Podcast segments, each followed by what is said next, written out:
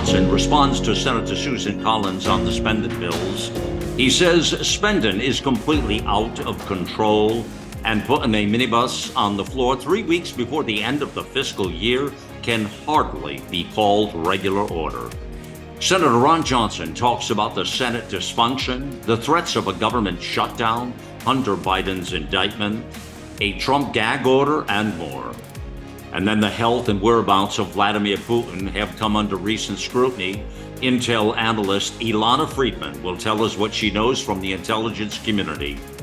And then immigration appears to be at the breaking point as blue city governors and mayors hit back on the Biden administration as migrants swarm their cities with no end in sight. Former immigration judge and expert Andrew Arthur will tell us the latest, including a group of well known terrorists that were released by the Biden administration into the country. It's all next on Viewpoint this Sunday.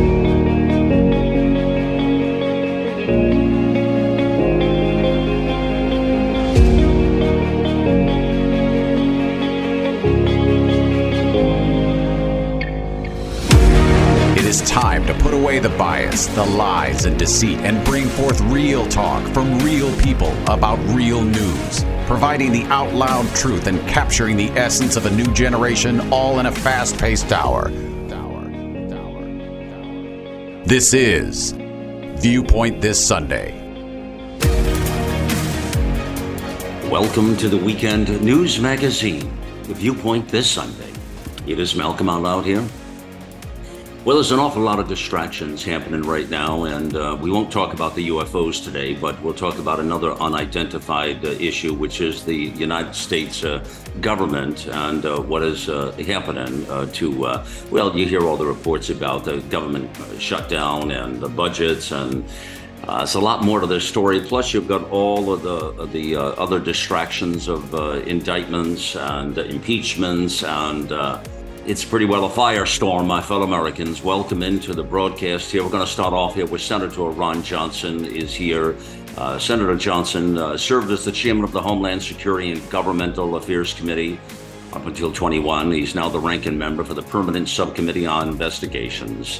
Uh, serves on the Budget, Foreign Relations, and Commerce, Science, and Transportation committees as well. And uh, it is uh, purely his, our privilege to have you here, Senator Johnson. Thank you for joining us on Viewpoint this Sunday, sir. Good morning, Malcolm. Uh, happy to be on. Yeah, it's been a little while since we talked, and I was anxious to get you in here to really chat with you on a few different things. The first thing I, would like to really explain to the American people today a few things. We'll we'll get to more of the, the government shutdown business a little bit and the debt. I know we're very passionate about that, but I want to start with this funding package in the Senate. Uh, Senator uh, Susan Collins has been uh, very outspoken about this, and uh, she says you're slowing down the passage of the chamber's first batch of government funding bills. Now, uh, and it, it, she's quoted here saying on the floor, the senator from Wisconsin has repeatedly said, and I agree with him, that we should not end up with an omnibus bill, a 4,000 page bill at the end of the year with little consideration, largely drafted by a small group of people. So why is the senator objecting to proceeding to three with three appropriation bills that were reportedly uh, unanimously each one of them by the Senate Appropriations Committee after a great deal of work. Furthermore, the senator is objecting to Republican amendments being offered to this package. So I, would like to start there and talk about um, what what you're seeing and, and why the the the uh, the pushback on this. Sure. Well, first of all, set the stage. We we need to sort of back up. In 2019, the federal government in total spent 4.4 trillion dollars. Now, that was 17 years after we crossed the $2 trillion per year spending Rubicon in 2002. So, again, I'm just trying to set the, the stage for your audience. So, in 2002, we spent a little more than $2 trillion for the first time. 17 years later, we'd more than doubled that up to 4.4 trillion. So, during the debate over the omnibus uh, at the end of last year, you know, I asked my Republican colleagues in the Senate lunch, said, anybody know how much the federal government spent in total last year? Uh, no, nobody volunteered an answer. So then I went out. Uh, we had a press conference to the Washington Press Corps. Now these are the journalists who are supposed to be counting this or covering you know, what happens in the Capitol and all the goings on. I asked them the same question. Anybody know how much the largest financial entity in the world That's what the United States government is, the largest financial entity in the world. Anybody know how much in total is spent last year? And again, I got no answers. I, got a couple of well, it's over a trillion dollars. Well, yeah, that would be discretionary spending, which is less than 30% of the total budget. So with the drum roll here, the answer was uh, 6.2, and now this year will be about 6.3 trillion dollars. Hmm. Wow. So we have we're spending this year 1.9 trillion dollars more than we spent only four years ago in 2019, and pretty much all of Washington D.C. is okay with that.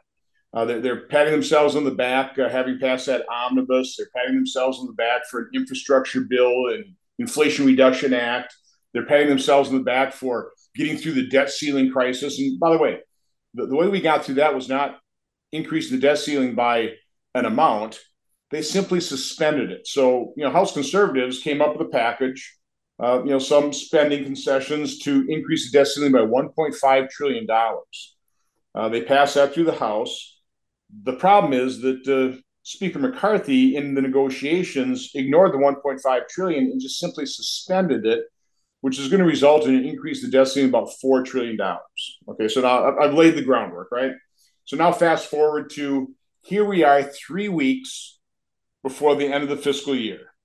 Uh, you know, people always talk about regular order. And right now, the people pr- proposing this mini omnibus, that's what a minibus is. It's a mini omnibus. They're saying that's regular order. It's not regular order. If, if it were regular order, I wouldn't be able to object and you know object to them trying to attach two more appropriation bills onto the one appropriation bill the House sent over to us. Mm-hmm. So all I'm saying is I, I voted to proceed to the military construction VA bill. What we need to do, of course, we should have started this in May of this year. Bring up each of the 12 appropriation bills one at a time so we can debate those, we can offer amendments, we can give them greater scrutiny. The reason this process has evolved into minibuses and omnibuses is that's how the uniparty passes trillions of dollars of spending, uh, gets us $33 trillion in debt, a deficit this year of more than $1.7 trillion, spending $1.9 trillion more than we spent just four years ago. They do it by combining all these uh, bills, and, and, and they're, own, they're written by staff uh, even members of the appropriation committee, I'm sure, don't even read the the individual bills before they pass them out unanimously from their committee.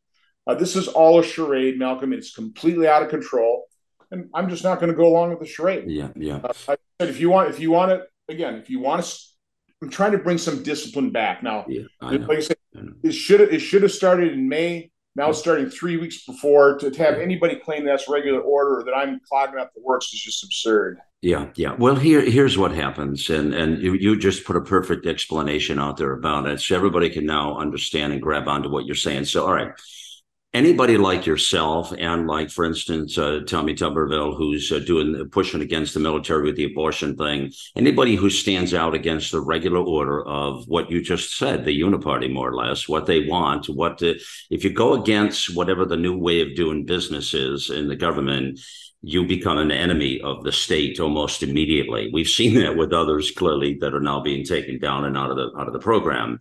I think this purely plays to that point, Senator. That I mean, you don't have to speculate in this. It's not a theory; it's a fact.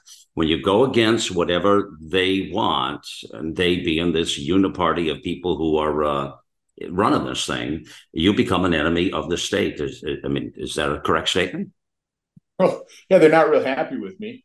But uh, they, have declared they've declared me a yeah. enemy of the state quite some time ago. They've done everything they could to you know vilify me. The the national debt, which you and I've talked at over the years here, is uh, uh, right now, and you you talk about that in some of your talking points. It's it's right about thirty three trillion. It moves so fast, the government spending clock. When you go there, you you need some Prozac as you look at the clock. I mean, it just moves so fast. You think that, my golly, they're spending some money. So about 32, uh, 33 rather, trillion dollars and moving fast now. That is equivalent to $98,624 for every single American in the country. Senator Ron Johnson, that is enormous. Now, maybe that's another way to look at it. What kind of money are we talking? So let's, in your opinion, what is the sustainability uh, on this right now? Like, because we talk about shutdowns and all of this, but this government is so out of control. It's unbelievable. I, I mean, this can't be sustainable for any long term point. What are they, what's, what's the real core of this thing? But what, what do you see in the next few years with this thing? Well, the, the only reason we can sustain it right now is we are still the world's reserve currency. And so we can print dollars. Uh, the, greatest threat in terms of a debt crisis happening very quickly is if we are no longer the world's reserve currency, which is which is so happening right now. That's happening right now. They're trying to do that, right? Yeah. Oh, yeah. I mean, you've had the BRIC countries doing this for quite some years. Yeah, they're they're they're less stable than we are, so it hasn't worked to date. But again, when you have the Biden administration being hostile to Saudi Arabia, and by the way, I Uh, I, I, find their human rights record abhorrent as well. I'm not a big fan, right. but you have to play real politics here. And, and, when you are hostile to Saudis and push them in the arms of China, so the Saudis start selling their oil to China using the Chinese currency, that's that's puts us on that road to losing our status of reserve currency. So if that were to happen, all of a sudden we can't print money. Uh, we'll have to pay global interest rates which would skyrocket our interest payments. We've already doubled those, and again, it's it's it's if we just return to, for example, the interest rates we paid over the last three decades of the last century, uh, this would have been at, using last year's numbers. We would have increased interest expense by 1.2 trillion dollars, which is what we spent on Social Security. I mean, that's the magnitude of what we're dealing with here. Yeah, yeah. So, so it's it's incredibly dangerous uh, what we're facing. Um, but but again, the public is not being made aware of this because the mainstream media is all for big government.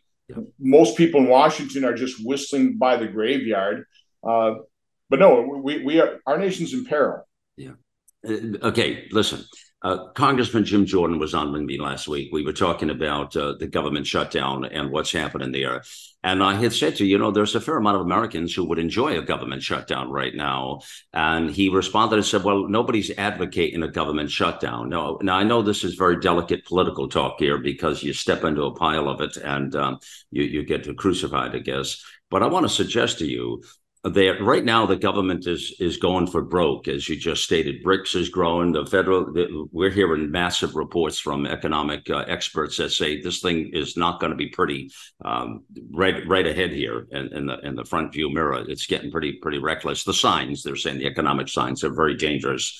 Uh, all of this is setting up a storm. It's a it's a very very evil storm that could really change the trajectory of uh, uh, what you say, what we can do and what we can't do as a country globally.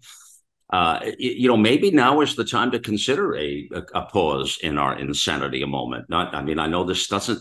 The media goes crazy with this because they think the government needs to operate no matter what. But it, it, it, just explain this for me. So I don't want to. I'm not trying to get smart here, but with a government shutdown, what really does that mean to the American people? Like certain things operate still, certain things don't. Like I remember they tried to get the national parks closed and really irritate people a few years back. They did other things to sort of ruffle the feathers. It's more of a political game, I guess. But is there any other real danger, or does it maybe stop the insanity a little bit? Well, first of all, let me just describe. You we've already had the first uh, front of the storm uh, pass through under Biden, and that's called inflation. So, so all this massive deficit spending sparked 40 year high inflation so that a dollar you held at the start of the Biden administration is now only worth 85 cents. So that damage has been done. That's devastated savers. It's uh, you know reduced uh, real wages. A dollar is now worth 85 cents. Again, that happened in, in just two and a half short years. Wow. But but in terms of government shutdown, yeah, I, I think last time this happened, everything continued to run except for about 10% of the government because everything is deemed essential and it just continues to run. Uh, government employees have to keep working even though they don't get a paycheck. Uh, but th- that's why very quickly, if, if, there is any kind of shutdown, it happens. It's very short. Um, what, what I've been suggesting, and, and they're not good. Okay, uh, it just costs us more money in the end. It's, it's, kind of stupid to go this way. So, in Wisconsin, what we do is if uh, there's dysfunction, you don't fund an agency, you don't fund government, you don't shut it down, you just spend it last year's levels. So when I was chairman of a committee twice during my tenure, I passed out of my committee, bipartisan effort, Preventing Government Shutdown Act, which would do exactly that.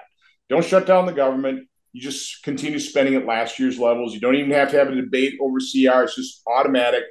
Uh, a lot of I know conservatives don't like CRs. I don't like CRs, but I would rather have that automatic uh, provision right there so we don't have these fights. It would give us enormous leverage in terms of appropriation bills because we could just so we're, we're not going to we're vote for that stuff until you guys get reasonable and start reducing spending. So that's what I hope happens in the House. Uh, we've been talking to uh, members of the House Freedom Caucus uh, about getting the House to pass with Republican votes a continuing resolution to give us time to go through these appropriation bills one at a time. Uh, you know, it's, it's what happened last year is you put a CR, and then in the end, they jam us in Christmas Eve, and then you get this massive omnibus. What we're suggesting is the House has already passed 10 appropriation bills through the committee, the Senate's passed all of theirs.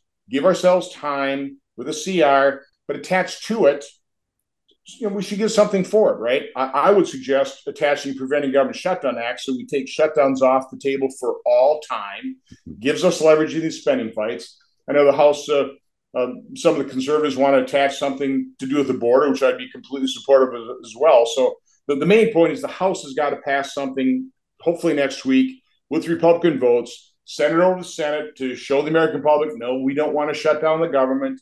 Uh, we want to be responsible, but we want to bring up these appropriation bills one at a time so we can give each one of these bills, each one of these agencies the scrutiny uh, it deserves.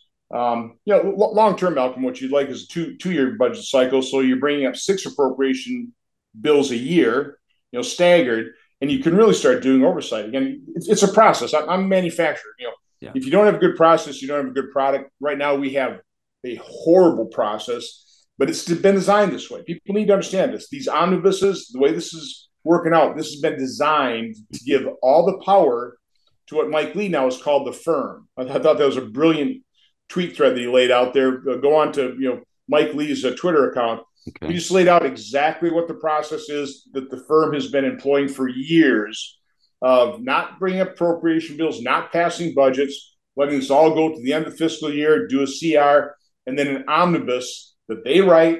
Nobody really sees it until it's dropped on our desks uh, the day before Christmas Eve, and people just, you know, people suck up and vote for it. I don't, yeah. but yeah. Uh, enough people do, and that's why we're thirty-three trillion dollars in debt. Yeah, yeah. You've been very involved and very closely watching the the whole Hunter Biden fiasco with the president, and now the impeachment inquiry.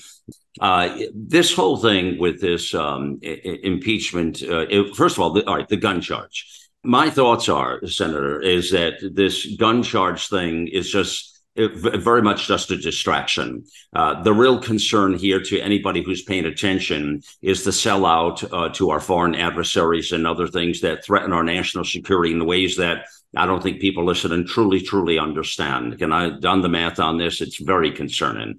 That to me is the real scandal here, not the gun charge or the tax thing or whatever. I mean, those are nothing things. But the the thing is, I think they're using the gun thing right now as a distraction. And of course, this uh, special counsel is a joke. Weiss is an absolute joke. Everybody knows that as well. Um, but this political scandal right now, based on the evidence that we're seeing and where it's trending right now, the trajectory of it, Senator Johnson, it, it, this is, I, I, think you might say, uh, or if we have an actual sitting president that could be, and I, am being careful with the words here, so I'm not trying to because we we see what we see, but that could be guilty of bribery, influence peddling, and corruption on the world stage. This would be the most significant political scandal in America's history, bar none. Is that a correct statement? Yeah, I think Joe Biden is probably the most corrupt individual to serve as president, uh, certainly in my lifetime. Um, but I, I, think the gun charge, I mean, it's kind of throwing a bone to people. Say, hey, we're serious. We're going to start prosecuting him. Um, but but the, the, most serious charges really are the the massive amounts of money. Uh, why why the Bidens were paid that money? What what how that might have affected the uh, U.S. policy? Um, you know, the, the, tax evasion charges I think should be serious charges. I mean, to the, people have to understand. Hunter Biden paid two million dollars in back taxes. He, he hasn't yet been forced to uh, declare or report uh, income above four hundred thousand dollars that his advisor said he had to report, so he doesn't pay taxes on that. I mean, that's a massive amount of uh, tax evasion here. and any any other American would probably be facing years in jail. But you know, Hunter Biden is special, and I think that is as serious as the scandal is of the of the Biden crime family, the corruption, how that compromises uh, President Biden, how it affects his U.S. policy. I would say an even more dangerous scandal or scandals are first the corruption of federal law enforcement. Now, again, this has been a completely corrupt investigation, prosecution, the sleazy plea deal, uh, the allowing of uh, tax charges to uh, the statute of limitations to uh, ex, you know expire on on those, but then also the corruption and complicity of the media, which, which may in the end be the most damaging thing to our democracy because if we had an unbiased media holding both sides equally accountable, yeah. you probably wouldn't have the corruption of federal law enforcement that are you know showing now administering a dual system of justice, uh, giving easy treatment to Hunter Biden and targeting and tormenting President Trump. You or, know, or the Sixers. Yeah, your, your, that statement is that that statement should ring in everybody's ears right now that Senator Johnson puts out there because it is so accurate, and I have repeated it uh, ad nauseum over these last few years. The biggest story, Senator Johnson, I'm going to tell you this right now. The biggest story, historians are going to look back at this moment of time, uh, 50 years from now, 100 years from now, plus, uh, is going to be where was the fourth estate? Where was the media in all of this? That's going to be the number one story. It's not going to be the indictments and the impeachments. It's going to be that we lost our way based on all of this bogus stuff. And they are the problem. And you're exactly right, which puts the onus on what we do here in such a way it's unbelievable. But I I mean, you just perfectly laid it out there. Um, all right, this this last thing I want to grab onto is this Jack Smith thing. Um, it, wow, you can see Trump is rising in the polls more than most people ever expected. I think Americans can smell uh, what's happening here. Independents and moderates are starting to smell it, and even left of center Democrats are starting to smell it, and they don't like what they smell, Senator Johnson. And therefore, there is more momentum coming into Trump as somebody that. Uh, is going against this uh, firm, uh, this uh, whole uh, established uh, parade. And uh, now Jack Smith is seeking a gag order. this is the next thing with that Obama appointed judge, which she's very dangerous, Tanya Chutkan. Um, and this looks very, very difficult. I mean, I think this is the next step. They're going to probably try to shut him down. I don't know that he should, whether they threaten to prison him or not. I would keep talking and put it out there if it's done. And I don't care, but he's going to have to teach somebody a lesson at this point. This is getting very precarious. Don't you see this as a real problem? Yeah, absolutely. I often tell young fathers uh, that have daughters, don't never criticize a boyfriend, or that will be your son-in-law. And I think a similar phenomenon has happened with uh, President Trump. You know, certainly conservatives realize how grotesquely unfair he has been treated since he became the nominee. I mean, they have tormented him. Democrats have, you know, again, unfairly. I mean, the whole Russian collusion hoax, of, of Hillary Clinton dirty trick, and then the FBI, federal law enforcement, the corrupt actors within that, you know, ran with that and put us through two years of, uh, you know, political turmoil because of a completely false narrative. So you know, people have a great deal of sympathy for an individual that is being targeted by the awesome power of the federal government and you know our our, our un, unjust system here. And so there, there's I think that's what we're seeing in the polling is uh, you know, people don't necessarily agree with everything that President Trump did or all of his behaviors, but they, they just don't want to see the, the, bad guys win. The, the, the, there are a lot of Americans who who are do have their eyes open. I mean, for example, more than sixty percent of Americans think that Joe Biden did did do something you know corrupt. Uh, that's good news. So it's getting through, even, even though the media is covering up for them. So the fact that so many Americans are looking at what uh, law enforcement is doing unfairly to President Trump, um, that, that's that's one of the reasons he has a pretty strong support, you know, certainly from the conservative base, but probably growing support from other fair-minded individuals. Yeah, yeah, perfectly said. Yeah. Um, final quick thing, I just dawned on me. I wanted to ask you, Senator Johnson. There was an interesting story I did a show on this past week, about a week ago, um, that I thought was quite fitting when uh, Putin said the prosecution of Trump shows the U.S. political system is rotten. The AP reported on this, the Associated Press. Uh, and he said, as for the prosecution of Trump for what it is happening in today's conditions, in my opinion, is good because it shows the rottenness of the American political system, which cannot pretend to teach others of a democracy. He said this at a uh, forum, Eastern Economic Forum. Everything that has happened with Trump is the persecution of a political rival for political reasons. That's what it is. And this is being done in front of the public of the United States and the whole world. Now, that supposedly is, those are the quotes from Vladimir Putin. Uh, they were striking at the time that I spoke to listeners about it. Uh, you know, there's a lot to be said about that, what I just shared. Of course, we're not trying to say that he's no poster child. We know who he is. Um, now, there are recent talks that he is still. I, have you heard any? Well, let me just. Throw, this sounds a little bizarre here, but have you seen any stories or heard anything? Or may I ask you this? I've had direct reports. They started about a year and a half ago that he was very, very ill and that he was. And then I've heard other reports uh, from people out there who say that they are specifically using a body double and other crazy things that sound like a, a crazy novel of some sort. Um, I, I, know it sounds a little far fetched. Have you seen or heard? I mean, you notice his face was really puffy and he looked weird about a year and a half ago, two years ago. All of a sudden, it wasn't. I, I know this sounds a little weird, but you, have you? May I ask you that? Have you heard anything to the contrary of uh, the the viability of this man and if he is still with us exactly? Or no, I've, I've heard the same rumors, but uh, okay, okay, nothing's been verified or whatever. But let's face it, you know, Putin is no one to talk about these things, what he's doing to his political rivals.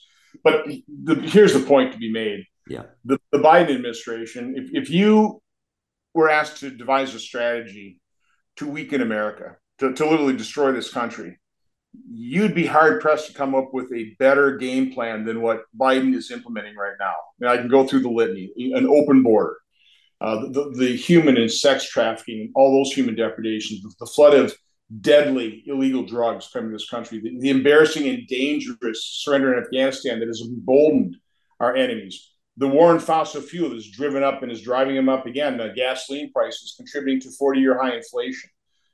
You, again, you can't you, you can't design a better game plan and then throw on top of that the division and hate the left is sowing.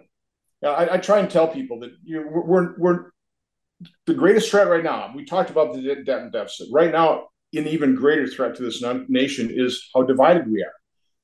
You know, you know the, the biblical term, you know, the yeah. a house divided cannot stand. Okay, and that's true. So, why are we so divided? We're not we're not a naturally divided people, Malcolm. Right. We, we, share the same goals. We want right. safety, security, prosperity. We want to raise our kids the way we want to. We want a secure retirement. These are things that the vast majority of Americans share. So why are we so so divided? It's because you have political figures like Biden, like Obama, political groups like the radical left yeah. that are pushing hate, that are pushing division. That's what identity politics is. That's it's by design. It's is. totally by design, Senator. Totally by design. So we need we need to understand that. You know, solve a yeah. problem. You have to admit you have one. Yeah. So let's admit we're divided. The root cause is these people are pushing the hate. Don't let them. Resist them. Okay. Yeah, you uh, you're you're doing incredible work up there. Uh, you're a patriot among patriots uh, for sure, and uh, we applaud you, sir. We applaud you for all your efforts. I know you're pushing hard, and I can just imagine when you put your head on the pillow at night and uh, you got to ask yourself what you got into. Uh, it is that much of a monster, and the fight ahead is is crucial and critical for our nation. There's no doubt. I speak about it every day, Senator. I totally get the fight understand what's happened. Thank you for this uh, incredible um, uh, time we just had. Uh, you were uh, about as honest and straightforward as I could ever ask you to be. Uh, thank you for joining us, uh, Senator Johnson, on Viewpoint this Sunday. Well, thank you, Malcolm, for everything you do. And I can tell you, when I lay my head down the pillow, I fall almost immediately asleep because I have a very conscience. I love it. I love it. Senator Johnson, God bless you. Uh, Oh, tremendous thank you to Senator Ron Johnson. That was probably one of the most uh, fascinating uh, talks I've had with him over the years. And uh, he is a patriot. There's no doubt about that. Uh, you rewind that as this is on podcast, friends, and uh, see what you think about uh, his the statements he made and what he said exactly. Now, toward the end of that conversation, I asked him about Putin exactly, and try to be very careful here because we, we don't do conspiracy theories and crazy stories and that sort of thing, try to keep it real. But a lot of times, as you've just seen with the senator, we have to look below the radar to really find out what's going on. You know, about a year and a half ago, we reported on the network there was some uh, really strange things happening with Vladimir Putin. And you might recall this or not if you listened about a year and a half ago. And I did this with our very own intelligence analyst, Ilana Freedman, was on with me, and she had had some pretty striking research that uh, Vladimir Putin was in grave uh, danger his health and uh, was uh, really more toward his end days with uh, cancer and some other things, uh, prostate cancer potentially, and other things that might have. and this was incredible intelligence. And there have been some interesting things we've been watching him. I noticed recently there were some strange things and phenomenons with his face and his body. Like he he had a very it was a take took on a lot of fluid. It was a very uh, puffy, which happens when you're on meds. With his body about a year and a half ago, recent photos, he doesn't look that way. He looks a little different. And I thought, hmm, what's going on there? Uh, it appeared to me it was a little strange, but really didn't know what exactly was happening. Then I see this other current story with a uh, a gentleman here that uh, is a um, uh, he's a political scientist. Uh, he's a historian and formerly head of the public relations department of the Moscow State Institute of International Relations. Uh, relations, yeah. Uh, and his name is, and let me not butcher it on you here, uh, Valery uh, Solovey, Solovey, Valery Solovey. And um, he come out and he says he's close to death now that uh, that he's not uh, that there's even talk about them using a body double, which we know they do in Hollywood a lot. But uh, anyways, uh, I've got Ilana Freedman on with me here, and um, Ilana, let's just take this one, two, three real quickly, but real uh, su- substance here back when we reported on this a year and a half ago, you were very um, you had some str- and you you you are you're very careful about stuff. You don't just throw it out there, but you had some very credible resourcing. You kept telling me they were very credible people. They've never let you down. And and tell us what that those reports were about a year and a half ago, please. Sure. The reports that I I received um, at about that time were that Putin had cancer at the time, they said it was prostate cancer, but that it was metastasizing, and that he was um, uh, had had some incidences which were very embarrassing. He fell down a flight of stairs and soiled himself and had to be cleaned up. Um, and he um, and and that you you mentioned the puffy face um, and that there were certain certain signs that he was very sick and that he probably at that point they said he had a year to live, maybe two. Um, but the the the more important thing was that he had surrounded himself with bodyguards, and nobody could get close to him to um to to get any more information about this. And then uh, um, time passed, and and he was still walking around and and doing his mischief in Ukraine, and uh, so the story dropped. It, it sort of disappeared for a while, and now it's jumped back onto the front page. And it's um, look, if he does have cancer, if he is dying, mm-hmm. they say he's twitching. They say there are pictures of his holding the table when he's sitting at a table. He holds. I remember those. I remember those. So that this is very recent. Yeah. So that you know, in the last year.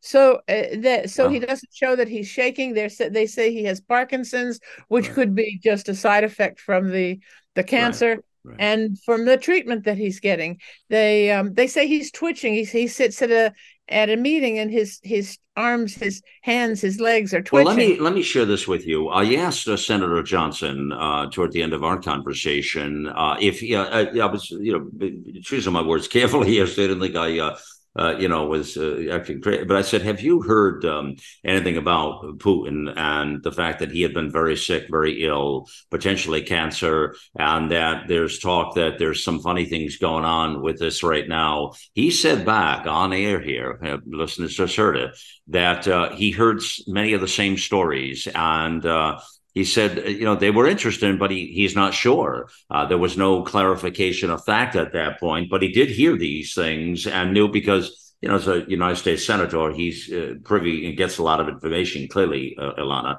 but he did he didn't poo poo it and he didn't knock it down. It, it was you know what I'm saying. It was like, well, I mean, I, I, did hear some of the same things. So uh, we didn't just make this up, is what I'm sharing with you, Ilana Uh, no, we didn't. No, yeah, yeah, we didn't make it up. And it's it's the story's been around, as you say, for about a year and a half. And and I I think um, that the the likelihood that he is sick is is you know could be very real because uh, if you look at the fervor with which he attacked and continues to attack Ukraine, um, it's almost like he's desperate to get it finished. Right, um, right. And, and, I well, I wondered in the last many days and following the find, finding the story and following it with uh, Solovey, who's really running uh, Russia? Who's I mean, I've given that a bit of thought. Who's really behind all this? I mean, it's a very dangerous scenario. Uh, they must have something happening there. Uh, and uh, now this, and, and, to finish this loop here, Ilana, for listeners to really understand here, um, Solovey says this, and I quote As soon as Putin dies, we will know about it in a few hours. This will be reported. Uh, we will find out about this because there are too many interested parties, both outside Russia and in Russia itself, for this information to become public knowledge. This will happen before the end of autumn that's here in the year 2023 he's talking about here. So he's talking about right on the so he's on the doorsteps of death according to uh, Solovey here. Now the Kremlin, not to be uh, surprised by this, has consistently denies the rumors and insists that Putin is in good health. Uh, speculations have persisted, blah blah blah. Uh, and uh, now there's also another interesting uh, flip to this thing, and this other story I've seen with Solovey, Ilana a, a, Ukrainian um, plastic surgeon, uh, Schlosser, uh, supported the claims and said that uh, he was on uh, Turkey's uh, television program just recently, indicated that the idea of Putin having a body double seemed like a, a theory a year or two ago, but noted that now it is widely believed that they are using that. They noticed also the changes in his facial things and things like that. Oh, and also the other thing you just said, his left arm swung freely as he walked on arrival in his presidential jet. Uh, I gathered a couple of videos, one from Tehran, where we see that the right arm is indeed numb. Ilana, so that's what I'm talking about. As you look at some of the past and you look at the videos, there's a lot of oddities. Uh, this is very suspect, isn't it, Ilana? I mean, something's not right here, huh? It it is suspect, but keep in mind also that he just went to Russia uh, he went to uh, Vladivostok to meet with um, uh, right, Kim Jong Un. I was Kim wondering Jong-un about that. And and Xi Jinping. So uh, he he went. The fact that he went personally to this conference is is interesting. If it's um, well, hold on. If it's him, if it's not, him, but I I would strongly suspect that they would not send a double. And actually, there was a picture of his shaking hands, right. and uh, the camera zoomed in on it and showed some black marks on his hands, oh. which would indicate uh, wow. an injection site. So, um, wow. th- you know, there's a lot to ponder here. I think probably my guess is my that my intelligence original intelligence was yeah. good yeah. Um, but it was not really believable because right. it it never amounted to anything, and we never heard about it again. That's right. That's right. So it was kind of a discredit to me that I had passed this on, and then we. No, you know, I thought it was a credit to you to be brave but, like that and courageous. Well, uh, you know, this is what I do. I try to get the intelligence, and I tried to share it yeah. uh, with with uh, the public because I think Americans need to know what's going on. So much is hidden from us, and and I, I think we really need yeah. Yeah. sources of information that perfectly tell us said. what's going on in the world. perfectly world. said. It's Ilana Freedman, uh, and you see how gracefully she puts it out there, friends, and saying you know, and in other words, as a professional, as an intelligence agent, uh, uh, she takes it very seriously, which she should and she's always and she's always that way whether i'm talking to her privately or in public. She's always very careful about the information. I, I just have to tell you that. That's just her nature. She's a professional at, at all levels. So i respect that about her totally. Uh, but i wanted to bring this story to you because i i do think it's fascinating. And I want to look back at this episode and so in the future here as we see what develops and see if we uh, were onto something possibly that was correct and that uh, we should have brought to the uh, forefront here as we did a year and a half ago. And that's why I asked the senator that. So, having said all that, friends, listen, it is AmericaOutloud.news uh, is the site. You see, we made that change about a month and a half ago, and it was uh, widely uh, received and accepted. And um, that is the main site now, AmericaOutloud.news. Please don't do not keep that a secret and tell everybody you know, uh, including your adversaries, that there's a place where the out loud truth is alive and well, and it is at AmericaOutloud.news, friends. Yeah, absolutely. Stay right there. More viewpoint in just a moment. The America Out Loud Talk Radio app is on Android or Apple. It's the perfect way to listen in to the new generation of talk shows and hosts who are ready to inform and inspire.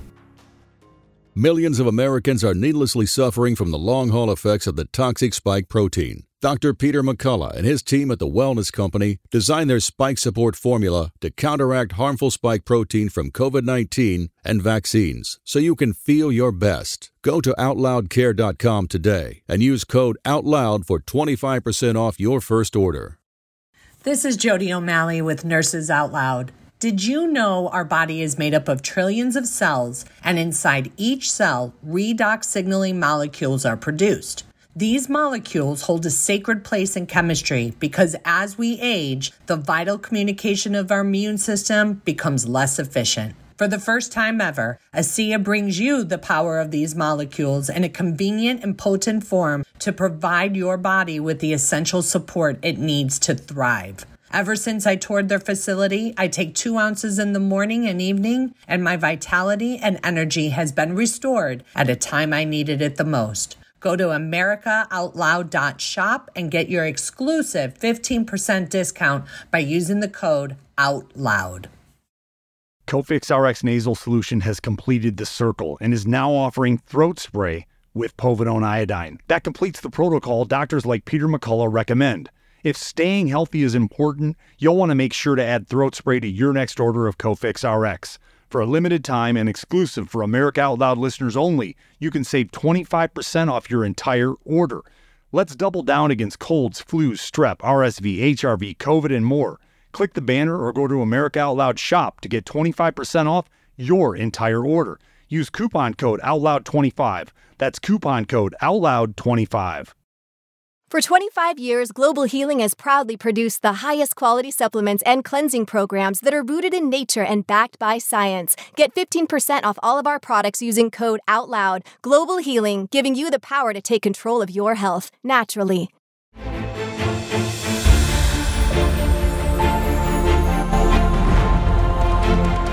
AmericaOutloud.news is beaten to the pulse of our nation we know when you're angry, troubled, misled, joyful, and thankful. We know you because we are you. Join us as we explore the most important issues of our time.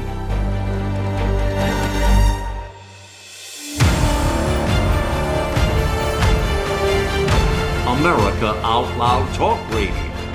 It's a fight for the soul of humanity.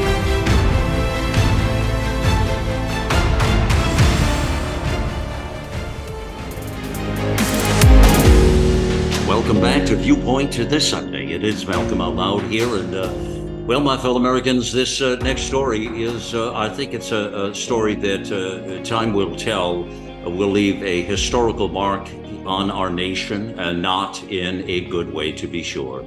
Uh, and I don't want to just do all the talking points today on it. I want to do a little bit of a deep dive here with uh, with Andrew Arthur joins me on talking immigration, of course. Uh, the cool thing about Art is he's a former immigration judge, and uh, which is which I think brings a different perspective to the story. And he's the resident fellow in law and policy for the Center for Immigration Studies in Washington D.C., who is everything immigration. Uh, the folks there.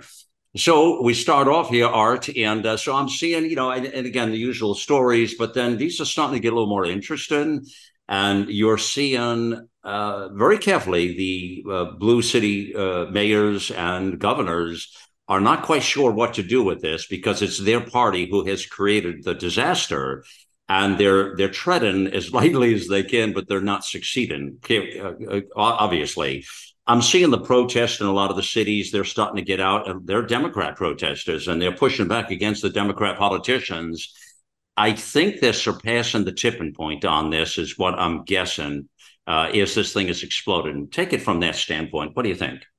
Yeah, no, there's no doubt about it. In fact, you've seen uh, uh, Mayor Adams in New York, you know, have to tiptoe around the issue. He's primarily blamed Texas Governor Greg Abbott hmm. for uh, the 110,000 migrants who have come to his city. But the one thing that we know from Governor Abbott's office is that, you know, while Texas has bussed uh, migrants away from overcrowded cities, uh, some of them pretty far away from the uh, southwest border that have been just dropped off by uh, DHS in those small towns along the, the Rio Grande uh, to bus them to the United States. There are only about 13,300, a little bit more than that, that have been bused, you know, via uh, the Texas state government to New York.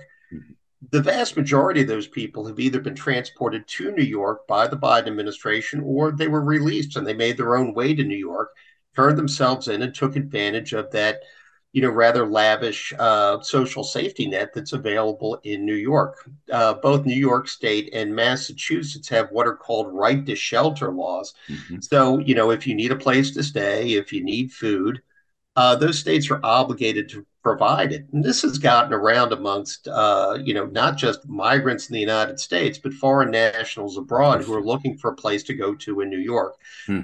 Uh, but you know, notwithstanding the fact that the vast majority of these folks were either sent by the Biden administration or made their way to New York, you know, thus far, Mayor Adams has been blaming Abbott for everything. But you know, he's not the blame. But the reason he's doing that, Malcolm, is because the real blame lays with the White House, and currently the White House is occupied by Joe Biden, who's a fellow Democrat. Mayor yeah, but Adams. he has he has hinted on uh, Biden, though. He has brought that out in some of his talking points uh, very carefully.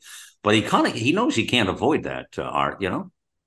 Yeah, no, and you know there is now what we refer to in psychology is a cognitive dissonance amongst the residents of New York. You know, they see that this is a problem and you know, Mayor Adams, uh, you know, is frustrated with the problem. They've got uh, you know fifty-eight thousand people currently in the New York shelter system, and there was a very interesting report. Most people didn't notice it.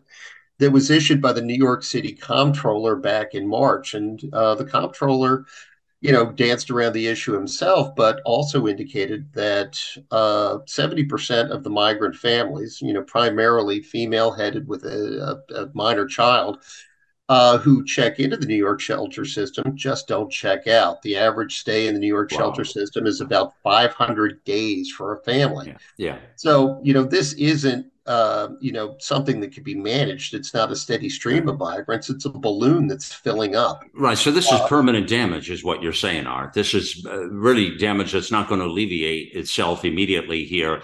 Um, I, I want to look. I want to. Right. We we see this is happening now, where they don't know what to do. They're pushing back against. Uh, well, I, I see Abbott. They're blaming some of the governors, of course, uh, DeSantis as well in Florida, and and uh, so on and so forth. But beyond all that, though, they realize the party itself, the governor of New York, she, uh, Hochul, she's uh, Hochul, she's working, uh, she's been talking a lot to Biden. There really are no answers. Now they've started, they started to sort of change their policy or try to after Title 42 and all, but really it's just gotten worse. Here's here's what I want to discuss here. Um, I think that what we're seeing right now, and I'm seeing the reports, are not only are the record numbers becoming historical in nature, art but the report I've seen in the last many weeks of known terrorists that are documented now that they darn well know about, let alone who we don't know about, that are here.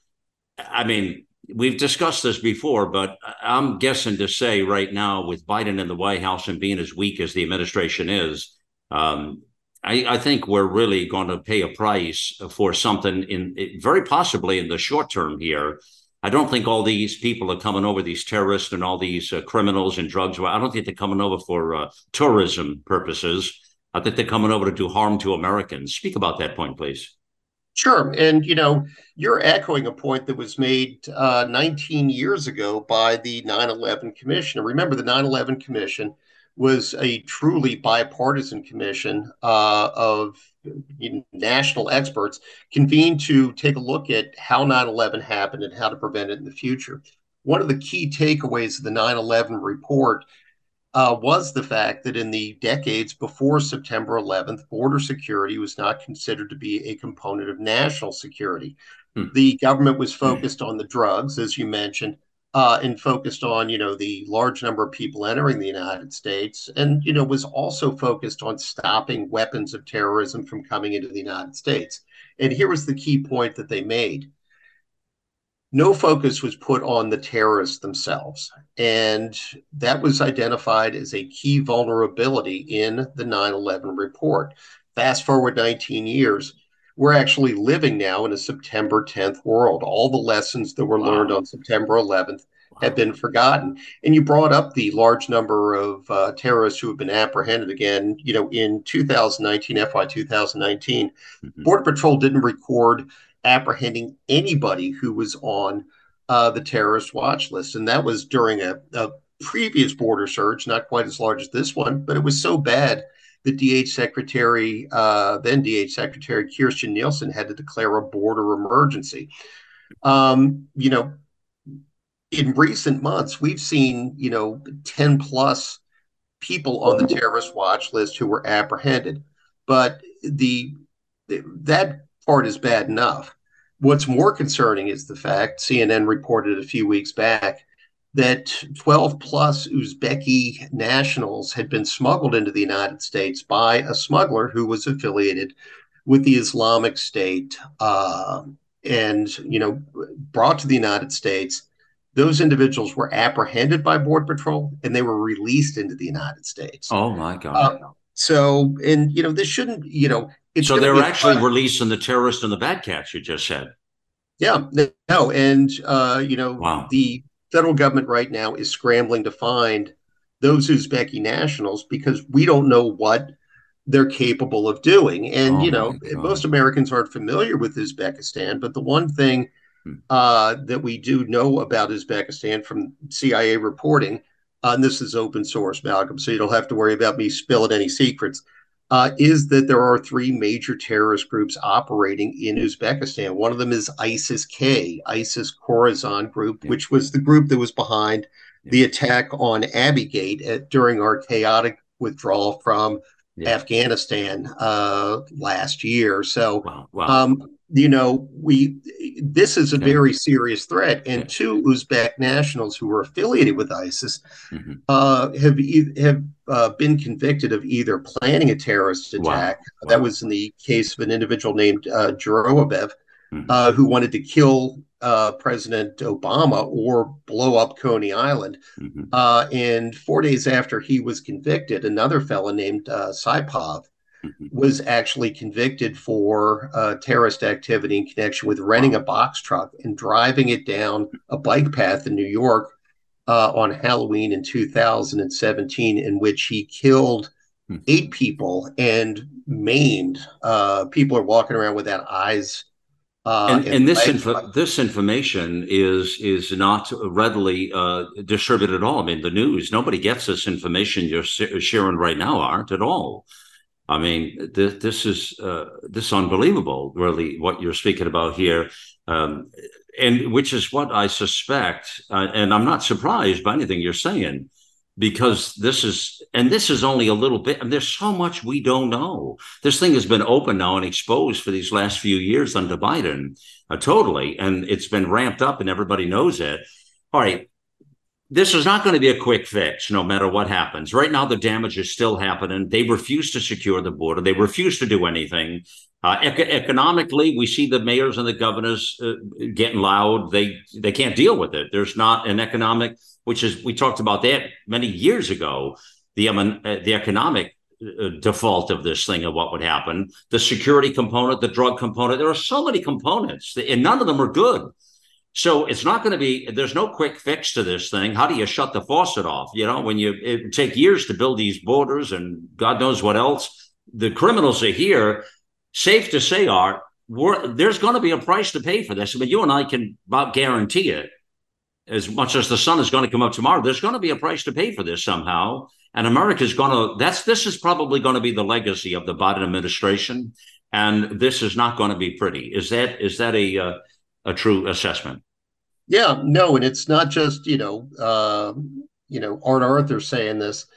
That is apparently an assessment that's being made within the White House right now. They understand that what's going on at the southwest border adversely affects not only uh, Joe Biden's electoral um, prospects in 2024, but will have serious, you know, down ticket uh, impacts on other Democrats. This will be Joe Biden's legacy. He wants the Inflation Reduction Act, uh, poorly named as it is, to be his legacy.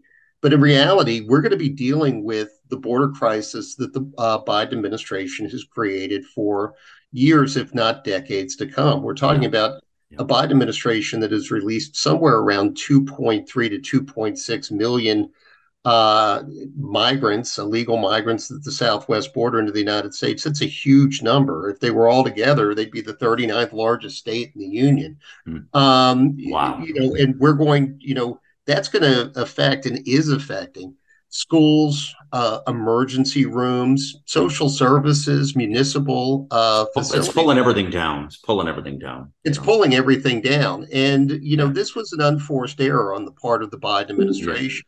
Yeah. Uh, I, you know, if, if you're not familiar or your listeners aren't familiar with Rodney Scott, Rodney Scott was um.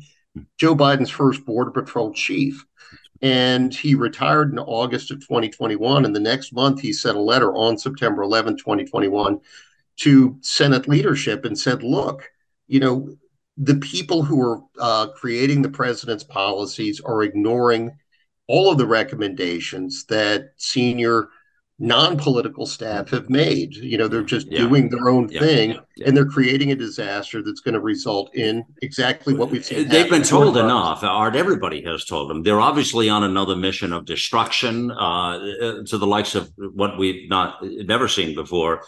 Uh, I, I, I I don't feel good at any part of this story, and frankly, what's going to happen in the result of this is is going to pale uh, the 9-11 fiasco. I can feel it uh, in my bones. I can feel it and i i've, I've known I, mean, I just don't have a good feeling about this story. Um, the national implications are beyond serious uh, they're going to be traumatic for this nation. Uh, these are bad times really really rough times. Art, I want to uh, invite you, and I hope you'll accept the invitation to the daily broadcast. Uh, some of these stories now with the terrorist activity, what other things we're talking about. We need to have a longer conversation uh, and uh, warn people of some of these other things. This other, you really opened my eyes a little bit there. I hope you'll join us there, and uh, we'll connect on that, uh, Art. I look forward to it because it's very important, Malcolm, that people not only understand the numbers and the municipal impacts, but the potential national security impacts that this will have. You know, we all worked very hard to prevent another 9-11 and yet we're setting the stage for something that could be much much worse that's exactly it yeah okay that is uh, andrew arthur art arthur if you will and uh, uh, cis.org is a great place to go uh, these are the best of the best uh, there at uh, CIS. Really appreciate everything. Uh, Mark Krikorian's the uh, executive director there. Uh, fabulous. Uh, this immigration is going to be the story of our lifetimes, potentially, friends. These migrants and what's happening now. Um, it's changing and altering the fabric of our nation in ways you could not dream of, uh, and it's not going to be. It's not going to be pleasant. Uh, God, God help us. I'll tell you, it's amongst all the other problems. This is uh, right at the top of the list here. We'll take it on more. We'll have Art back and talk a little bit more about some of these things and uh, some of the things a new administration is going to have to do. Uh, you know, the one, two, three, four, fives. Well, that's another story to have on another day as well. Well, listen, what an what an incredible, uh, comprehensive program today, and uh, we surely appreciate you being on the mission with us, friends. Be sure to share everything back at AmericaOutloud.news. Be sure to get this information out there to everybody, including your adversaries. As I tell you all the time, got to wake everybody up uh, in the in the center and the left and, and and what have you. So, and be inclusive to that point. Thank you for joining me on the mission here. It's time to get involved and get loud, America.